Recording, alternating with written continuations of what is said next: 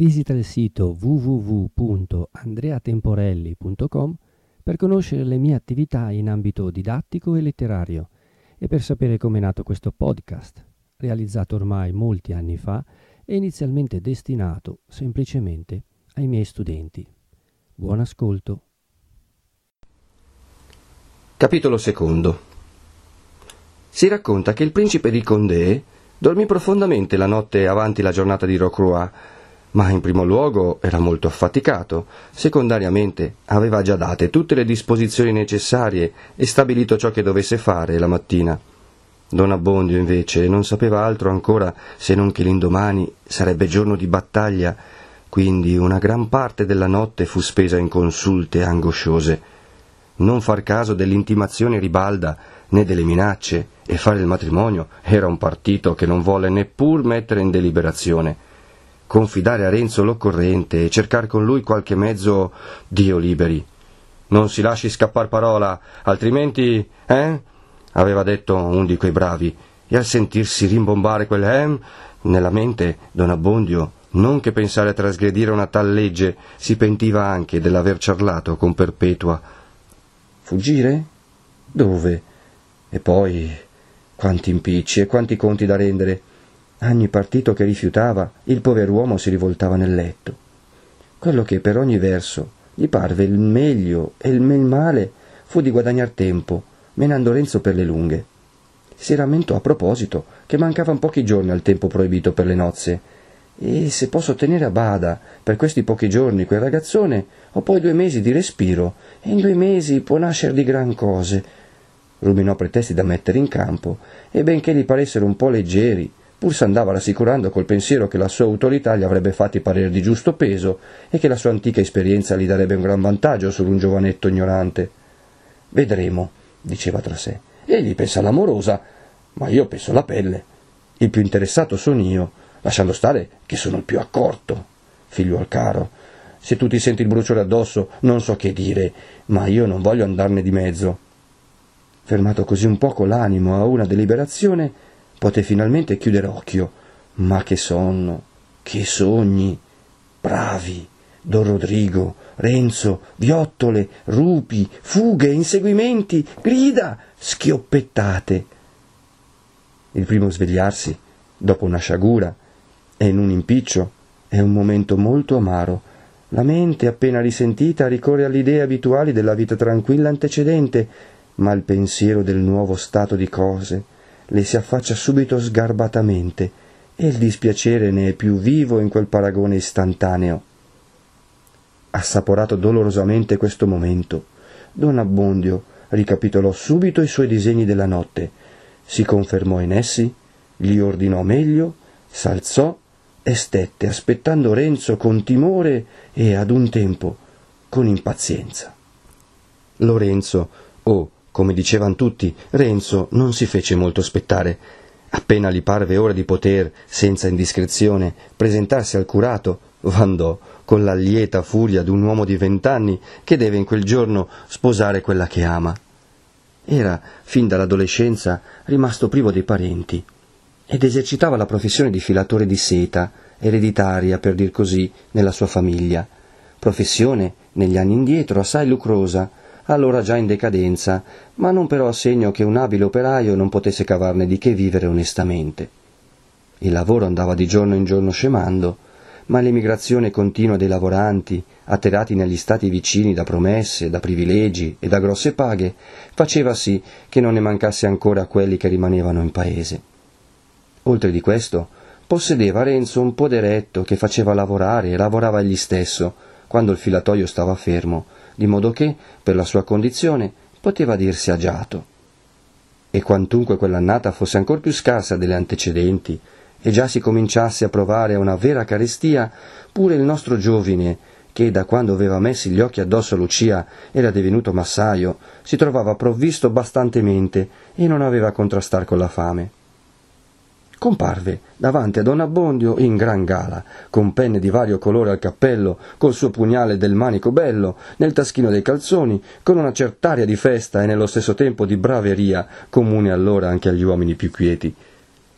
L'accoglimento incerto e misterioso di Don Abbondio fece un contrapposto singolare ai modi gioviali e risoluti del giovinotto. Che abbia qualche pensiero per la testa, argomentò Renzo tra sé. Poi disse: Son venuto, signor curato, per sapere a che ora le comoda che ci troviamo in chiesa. Di che giorno volete parlare? Come di che giorno? Non si ricorda che si è fissato per oggi? Oggi? replicò Don Abbondio come se ne sentisse parlare per la prima volta. Oggi, oggi. abbiate pazienza, ma oggi non posso. Oggi non può? Cos'è nato? Prima di tutto non mi sento bene, vedete. Mi dispiace, ma quello che ha da fare è cosa di così poco tempo e di così poca fatica. E poi, e poi, e poi, e poi che cosa? E poi c'è degli imbrogli. Degli imbrogli? Che imbrogli ci può essere? Bisognerebbe trovarsi nei nostri piedi per conoscere quanti impicci nascono in queste materie, quanti conti sa da rendere. Io son troppo dolce di cuore e non penso che levar di mezzo gli ostacoli, a facilitar tutto, a fare le cose secondo il piacere altrui, e trascuro il mio dovere, e, to- e poi mi toccan dei riproveri, e peggio. Ma col nome del cielo, non mi tenga così sulla corda e mi dica chiaro e netto cosa c'è. Sapete voi quante e quante formalità ci vogliono per fare un matrimonio in regola? Bisogna ben che io ne sappia qualche cosa, disse Renzo, cominciando ad alterarsi, poiché me ne ha già rotta bastantemente la testa questi giorni addietro. Ma ora non si è sbrigato ogni cosa? Non si è fatto tutto ciò che sapeva da fare? Tutto, tutto, pare a voi, perché abbiate pazienza, la bestia sono io, che trascuro il mio dovere per non far penare la gente. Ma ora basta, so quel che dico. Noi poveri curati siamo tra l'ancudine e il martello. Voi impaziente, vi compatisco, povero giovane, e i superiori. Basta, non si può dir tutto. E noi siamo quelli che ne andiamo di mezzo. Ma mi spieghi una volta cos'è quest'altra formalità che sta da fare, come dice, e sarà subito fatta. Sapete voi quanti siano gli impedimenti di rimenti? Che vuol che io sappia di impedimenti? Error, condizio, votum, cognazio, crimen, cultus disparitas, vis, ordo, ligame, onesta, sissis affinis, cominciava Don Abbondio contando sulla punta delle dita. Si piglia gioco di me, interruppe il giovane. Che vuol che faccia del suo latinorum? Dunque, se non sapete le cose, abbiate pazienza e rimettetevi a chi le sa. Or su, via, caro Renzo, non andate in collera, che son pronto a fare tutto quello che dipende da me. Io, io vorrei vedervi contento, vi voglio bene io. Eh, quando penso che stavate così bene, cosa vi mancava? V'è saltato il grillo di maritarvi. Che discorsi sono questi, signor mio? proruppe Renzo, con un volto tra l'attonito e l'adirato. Dico per dire, abbiate pazienza, dico per dire, vorrei vedervi contento. Insomma, insomma, figlior caro, io non ci ho colpa, la legge non l'ho fatta io. E prima di conchiudere un matrimonio, noi siamo proprio obbligati a far molte e molte ricerche per assicurarci che non ci siano impedimenti. Ma via, mi dica una volta che impedimento è sopravvenuto? Abbiate pazienza, non sono cose da potersi decifrare così su due piedi. Non ci sarà niente, così spero, ma nonostante queste ricerche noi le dobbiamo fare. Il testo è chiaro e lampante. Ante quam matrimonium denunciet. Le ho detto che non voglio latino. Ma bisogna pur che vi spieghi. Ma le ho già fatte queste ricerche? Non le ho fatte tutte, come avrei dovuto, vi dico. Perché non le ha fatte a tempo? Perché dirmi che tutto era finito? Perché aspettare? Ecco, mi rimproverate la mia troppa bontà. Ho facilitato ogni cosa per servirvi più presto, ma. ma ora mi son venute. basta, so io. E che vorrebbe che io facessi? Che aveste pazienza per qualche giorno, figliol caro, qualche giorno non è poi l'eternità. Abbiate pazienza. Per quanto? Siamo a buon porto, pensò fra sé Don Abbondio, e con un fare più manieroso che mai. Via, disse, in quindici giorni cercherò, procurerò. Quindici giorni? Oh, questa sì che è nuova. Si è fatto tutto ciò che ha voluto lei. Si è fissato il giorno. Il giorno arriva e ora lei mi viene a dire che aspetti quindici giorni. Quindici. riprese poi con voce più alta e stizzosa, stendendo il braccio e battendo il pugno nell'aria. E chissà qual diavoleria avrebbe attaccata quel numero se Don Abbondio non l'avesse interrotto prendendogli l'altra mano con un'amorevolezza timida e premurosa. Via, via, non v'alterate, per amore del cielo. Vedrò, cercherò se in una settimana. E a Lucia che devo dire che è stato un mio sbaglio. E i discorsi del mondo dite pure a tutti che ho sbagliato io. per troppa furia, per troppo buon cuore. Gettate tutta la colpa addosso a me. Posso parlar meglio? Via, per una settimana. E poi non ci sarà più altri impedimenti? Quando vi dico. Ebbene, avrò pazienza per una settimana, ma ritenga bene che, passata questa, non m'appagherò più di chiacchiere. Intanto la riverisco. E così detto, se ne andò facendo a Don Abbondio un inchino men profondo del solito e dandogli un'occhiata più espressiva che riverente. Uscito poi, e camminando di mala voglia per la prima volta verso la casa della sua promessa, in mezzo alla stizza, tornava con la mente su quel colloquio e sempre più lo trovava strano l'accoglienza fredda e impicciata di don Abbondio, quel suo parlare stentato insieme e impaziente, quei due occhi grigi che, mentre parlava, eran sempre andati scappando qua e là, come se avessero avuto paura di incontrarsi con le parole che gli uscivan di bocca, quel farsi quasi nuovo del matrimonio così espressamente concertato, e soprattutto quell'accennar sempre qualche gran cosa, non dicendo mai nulla di chiaro. Tutte queste circostanze messe insieme facevano pensare a Renzo che ci fosse sotto un mistero diverso da quello che Don Abbondio aveva voluto far credere. Stette il giovine in forse un momento di tornare indietro per metterlo alle strette e farlo parlare più chiaro, ma alzando gli occhi vide Perpetua che camminava dinanzi a lui ed entrava in un orticello pochi passi distante dalla casa. Le diede una voce mentre essa apriva l'uscio Studiò il passo, la raggiunse, la ritenne sulla soglia e, col disegno di scovar qualche cosa di più positivo, si fermò ad attaccar discorso con essa. Buongiorno, Perpetua. Io speravo che oggi si sarebbe stati allegri insieme. Ma quel che Dio vuole, il mio povero Renzo. Fatemi un piacere. Quel benedetto uomo del signor curato m'ha impastocchiate certe ragioni che non ho potuto ben capire. Spiegatemi voi meglio perché non può o non vuole maritarci oggi. Oh, vi pare egli che io sappia i segreti del mio padrone? L'ho detto io che c'era mistero sotto, pensò Renzo, e per tirarlo in luce continuò. Via, Perpetua, siamo amici. Ditemi quel che sapete, aiutate un povero figliuolo. Ma la cosa nascer povero, il mio caro Renzo. È vero, riprese questo, sempre più confermandosi nei suoi sospetti e cercando d'accostarsi più alla questione. È vero, soggiunse, ma tocca ai preti a trattar male quei poveri. Sentite, Renzo, io non posso dir niente, perché non so niente, ma quello che vi posso assicurare è che il mio padrone non vuol far torto né a voi né a nessuno, e lui non c'ha colpa.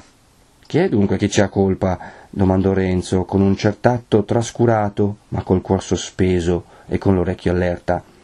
Quando vi dico che non so niente, in difesa del mio padrone posso parlare, perché mi fa male sentire che gli si dia carico di voler far dispiacere a qualcheduno. Pover'uomo, se pecca è per troppa bontà. C'è bene a questo mondo dei birboni, dei prepotenti, degli uomini senza timor di Dio. Prepotenti, birboni, pensò Renzo, questi non sono i superiori. Via, disse poi, nascondendo stento e agitazione crescente, via, ditemi chi è. Ah, voi vorreste farmi parlare, e io non posso parlare perché non so niente. Quando non so niente è come se avessi giurato di tacere. Potreste darmi la corda che non mi cavereste nulla di bocca. Addio, è tempo perduto per tutte e due. Così dicendo entrò in fretta nell'orto e chiuse l'uscio. Renzo, rispostole con un saluto, tornò indietro pian piano per non farla accorgere del cammino che prendeva, ma quando fu fuori del tiro dell'orecchio della buona donna, allungò il passo, in un momento fu l'uscio di Don Abbondio, entrò, andrò diviato al salotto dove l'aveva lasciato, ve lo trovò e corse verso lui, con un fare ardito e con gli occhi stralunati. Eh, eh, che novità è questa? disse Don Abbondio. Chi è quel prepotente? disse Renzo con la voce di un uomo che è risoluto ad ottenere una risposta precisa. Chi è quel prepotente che non vuol ch'io sposi Lucia? Che? Che? Che? Balbettò il povero sorpreso, con un volto fatto in un istante bianco e floscio, come un cencio che esca dal bucato, e pur brontolando spiccò un salto dal suo seggiolone per lanciarsi all'uscio, ma Renzo, che doveva aspettarsi quella mossa e stava allerta, vi balzò prima di lui, girò la chiave e se la mise in tasca. Ah, ah, parlerà ora, signor curato? Tutti sanno i fatti miei fuori di me. Voglio saperli, per bacco anch'io. Come si chiama colui? Renzo, Renzo, per carità, badate quel che fate, pensate all'anima vostra. Penso che lo voglio sapere subito, sul momento. E così dicendo, mise, forse senza avvedersene, la mano sul manico del coltello che gli usciva dal taschino. Misericordia! esclamò con voce fioca Don Abbondio. Lo voglio sapere. Chi v'ha detto? No, no, non più fandonie. Parli chiaro e subito. Mi volete morto? Voglio sapere ciò che ho ragione di sapere. Ma se parlo, son morto. Non m'ha da premere la mia vita. Dunque parli. Quel dunque fu proferito con una tale energia L'aspetto di Renzo divenne così minaccioso che Don Abbondio non poté più nemmen supporre la possibilità di disubbidire. Mi promettete, mi giurate, disse, di non parlarne con nessuno, di non dir mai. Le prometto che fa uno sproposito, se lei non mi dice subito, subito il nome di colui. A quel nuovo scongiuro, Don Abbondio, col volto e con lo sguardo di chi ha in bocca le tenaglie del cavadenti, proferì Don. Don. ripeté Renzo, come per aiutare il paziente a buttar fuori il resto, e stava curvo, con l'orecchio chino sulla bocca di lui, con le braccia tese e i pugni stretti all'indietro. Don Rodrigo! pronunziò in fretta il forzato, precipitando quelle poche sillabe e strisciando le consonanti, parte per il turbamento, parte perché, rivolgendo pure quella poca attenzione che gli rimaneva libera a fare una transazione tra le due paure, pareva che volesse sottrarre e fare scomparire la parola nel punto stesso che era costretto a metterla fuori. Ah, cane! Urlò Renzo. E come ha fatto? Cosa le ha detto per. Come? Come? rispose con voce quasi sdegnosa don Abbondio, il quale, dopo un così gran sacrificio, si sentiva in certo modo divenuto creditore. Come? Vorrei che la fosse toccata a voi, come toccata a me, che non c'entro per nulla, che certamente non vi sarebbero rimasti tanti grilli in capo e qui si fece dipingere con colori terribili il brutto incontro, e nel discorrere, accorgendosi sempre più di una gran collera che aveva in corpo e che fino allora era stata nascosta e involta nella paura, e vedendo nello stesso tempo che Renzo, tra la rabbia e la confusione, stava immobile col capo basso, continuò allegramente Avete fatta una bella azione, ma avete reso un bel servizio. Un tio di questa sorte è un galantuomo, al vostro curato, in casa sua, in luogo sacro. Avete fatta una bella prodezza, per cavarmi di bocca il mio malanno malanno, il vostro malanno, ch'io vi nascondevo per prudenza, per vostro bene, e ora che lo sapete, vorrei vedere che mi faceste. Per amor del cielo, non si scherza, non si tratta di torto di ragione, si tratta di forza. E quando questa mattina vi davo un buon parere, eh, subito nelle furie, io avevo giudizio per me e per voi. Ma come si fa? Aprite almeno, datemi la mia chiave. Posso aver fallato, rispose Renzo, con voce raddolcita verso Don Abbondio, ma nella quale si sentiva il furore contro il nemico scoperto. Posso aver fallato, ma si metta la mano al petto e pensi se nel mio caso. Così dicendo, s'era levata la chiave di tasca e andava ad aprire. Don Abbondio gli andò dietro e mentre quegli girava la chiave nella toppa, se gli accostò e con volto serio e ansioso, alzandogli davanti agli occhi le tre prime dita della destra, come per aiutarlo anche lui dal canto suo, giurate almeno, gli disse. Posso aver fallato, e mi scusi, rispose Renzo, aprendo e disponendosi ad uscire. Giurate, replicò Don Abbondio, afferrandogli il braccio con la mano tremante. Posso aver fallato, ripeté Renzo, sprigionandosi da lui e partì in furia, troncando così la questione che, al pari di una questione di letteratura, di filosofia o d'altro, avrebbe potuto durare dei secoli, già che ognuna delle parti non faceva che replicare il suo proprio argomento. Perpetua, perpetua! gridò Don Abbondio, dopo aver invano richiamato il fuggitivo. Perpetua non risponde.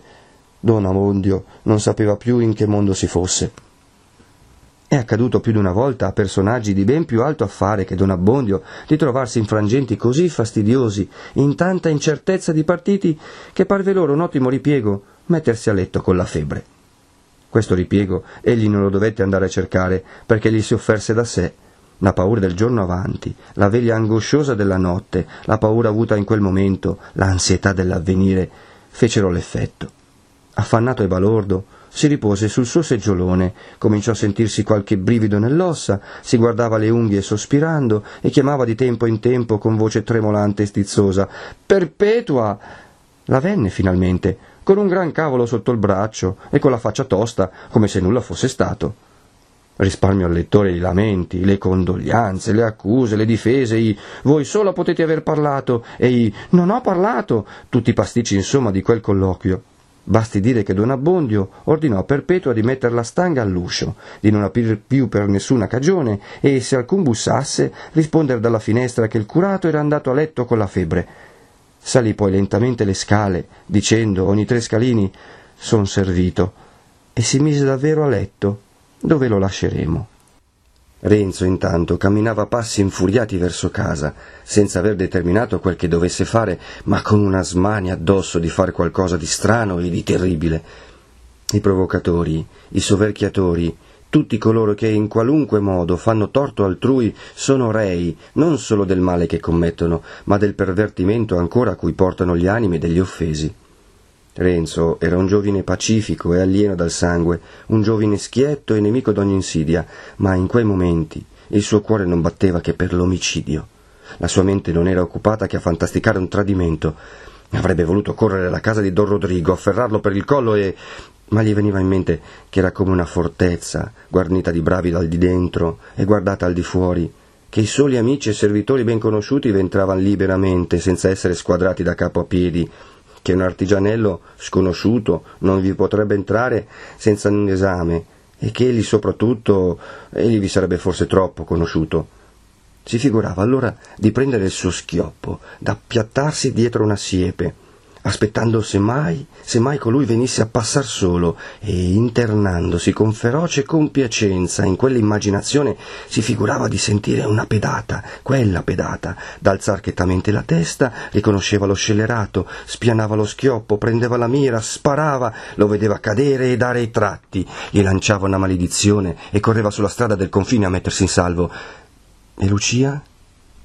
Appena questa parola si fu gettata attraverso di quelle bieche fantasie, i migliori pensieri a cui era avvezza la mente di Renzo v'entrarono in folla. Si rammentò degli ultimi ricordi dei suoi parenti, si rammentò di Dio, della Madonna e dei santi, pensò alla consolazione che aveva tante volte provata di trovarsi senza delitti, all'orrore che aveva tante volte provato al racconto d'un omicidio, e si risvegliò da quel sogno di sangue con ispavento, con rimorso, insieme con una specie di gioia di non aver fatto altro che immaginare. Ma il pensiero di Lucia, quanti pensieri tirava seco, tante speranze, tante promesse, un avvenire così vagheggiato e così ritenuto sicuro, e quel giorno così sospirato. E come? Con che parole annunziarle una tal nuova? E poi che partito prendere? Come farla sua a dispetto della forza di quell'iniquo potente? E insieme a tutto questo, non un sospetto formato, ma un'ombra tormentosa gli passava per la mente. Quella soverchieria di Don Rodrigo non poteva essere mossa che da una brutale passione per Lucia. E Lucia, che avesse data a colui la più piccola occasione, la più leggera lusinga, non era un pensiero che potesse fermarsi un momento nella testa di Renzo. Ma ne era informata? Poteva colui aver concepita quell'infame passione senza che lei se ne avvedesse? Avrebbe spinte le cose tanto in là prima d'averla tentata in qualche modo? E Lucia non ne aveva mai detta una parola a lui, al suo promesso. Dominato da questi pensieri, passò davanti a casa sua, che era nel mezzo del villaggio, e, attraversatolo, s'avviò a quella di Lucia, che era in fondo, anzi un po' fuori. Aveva quella casetta un piccolo cortile dinanzi, che la separava dalla strada, ed era cinto da un murettino. Renzo entrò nel cortile e sentì un misto e continuo ronzio che veniva da una stanza di sopra. Si immaginò che sarebbero amiche e comari venuti a far corteggio a Lucia e non si volle mostrare a quel mercato con quella nuova in corpo e sul volto.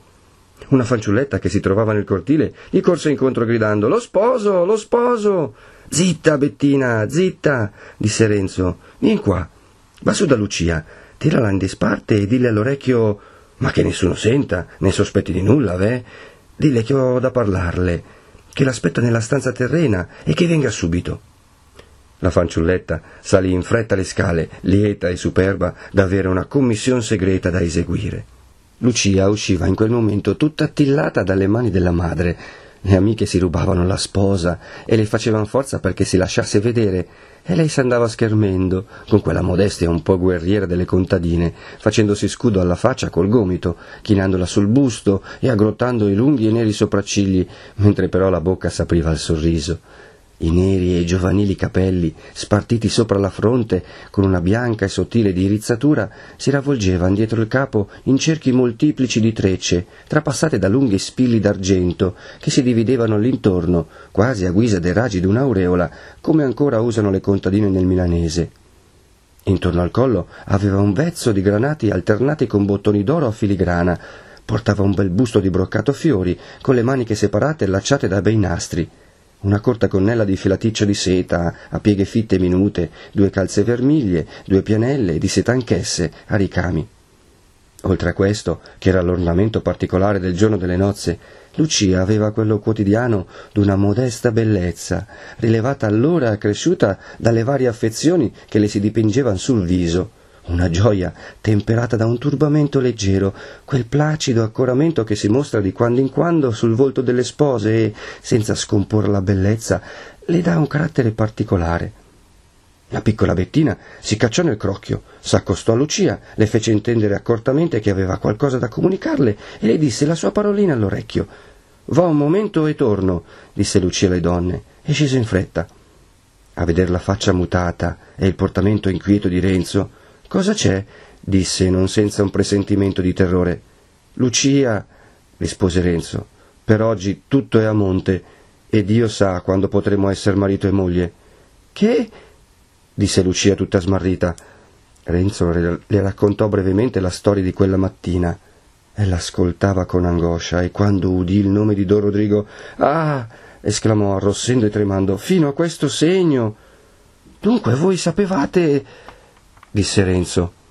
Purtroppo, rispose Lucia, ma questo segno. Che cosa sapevate?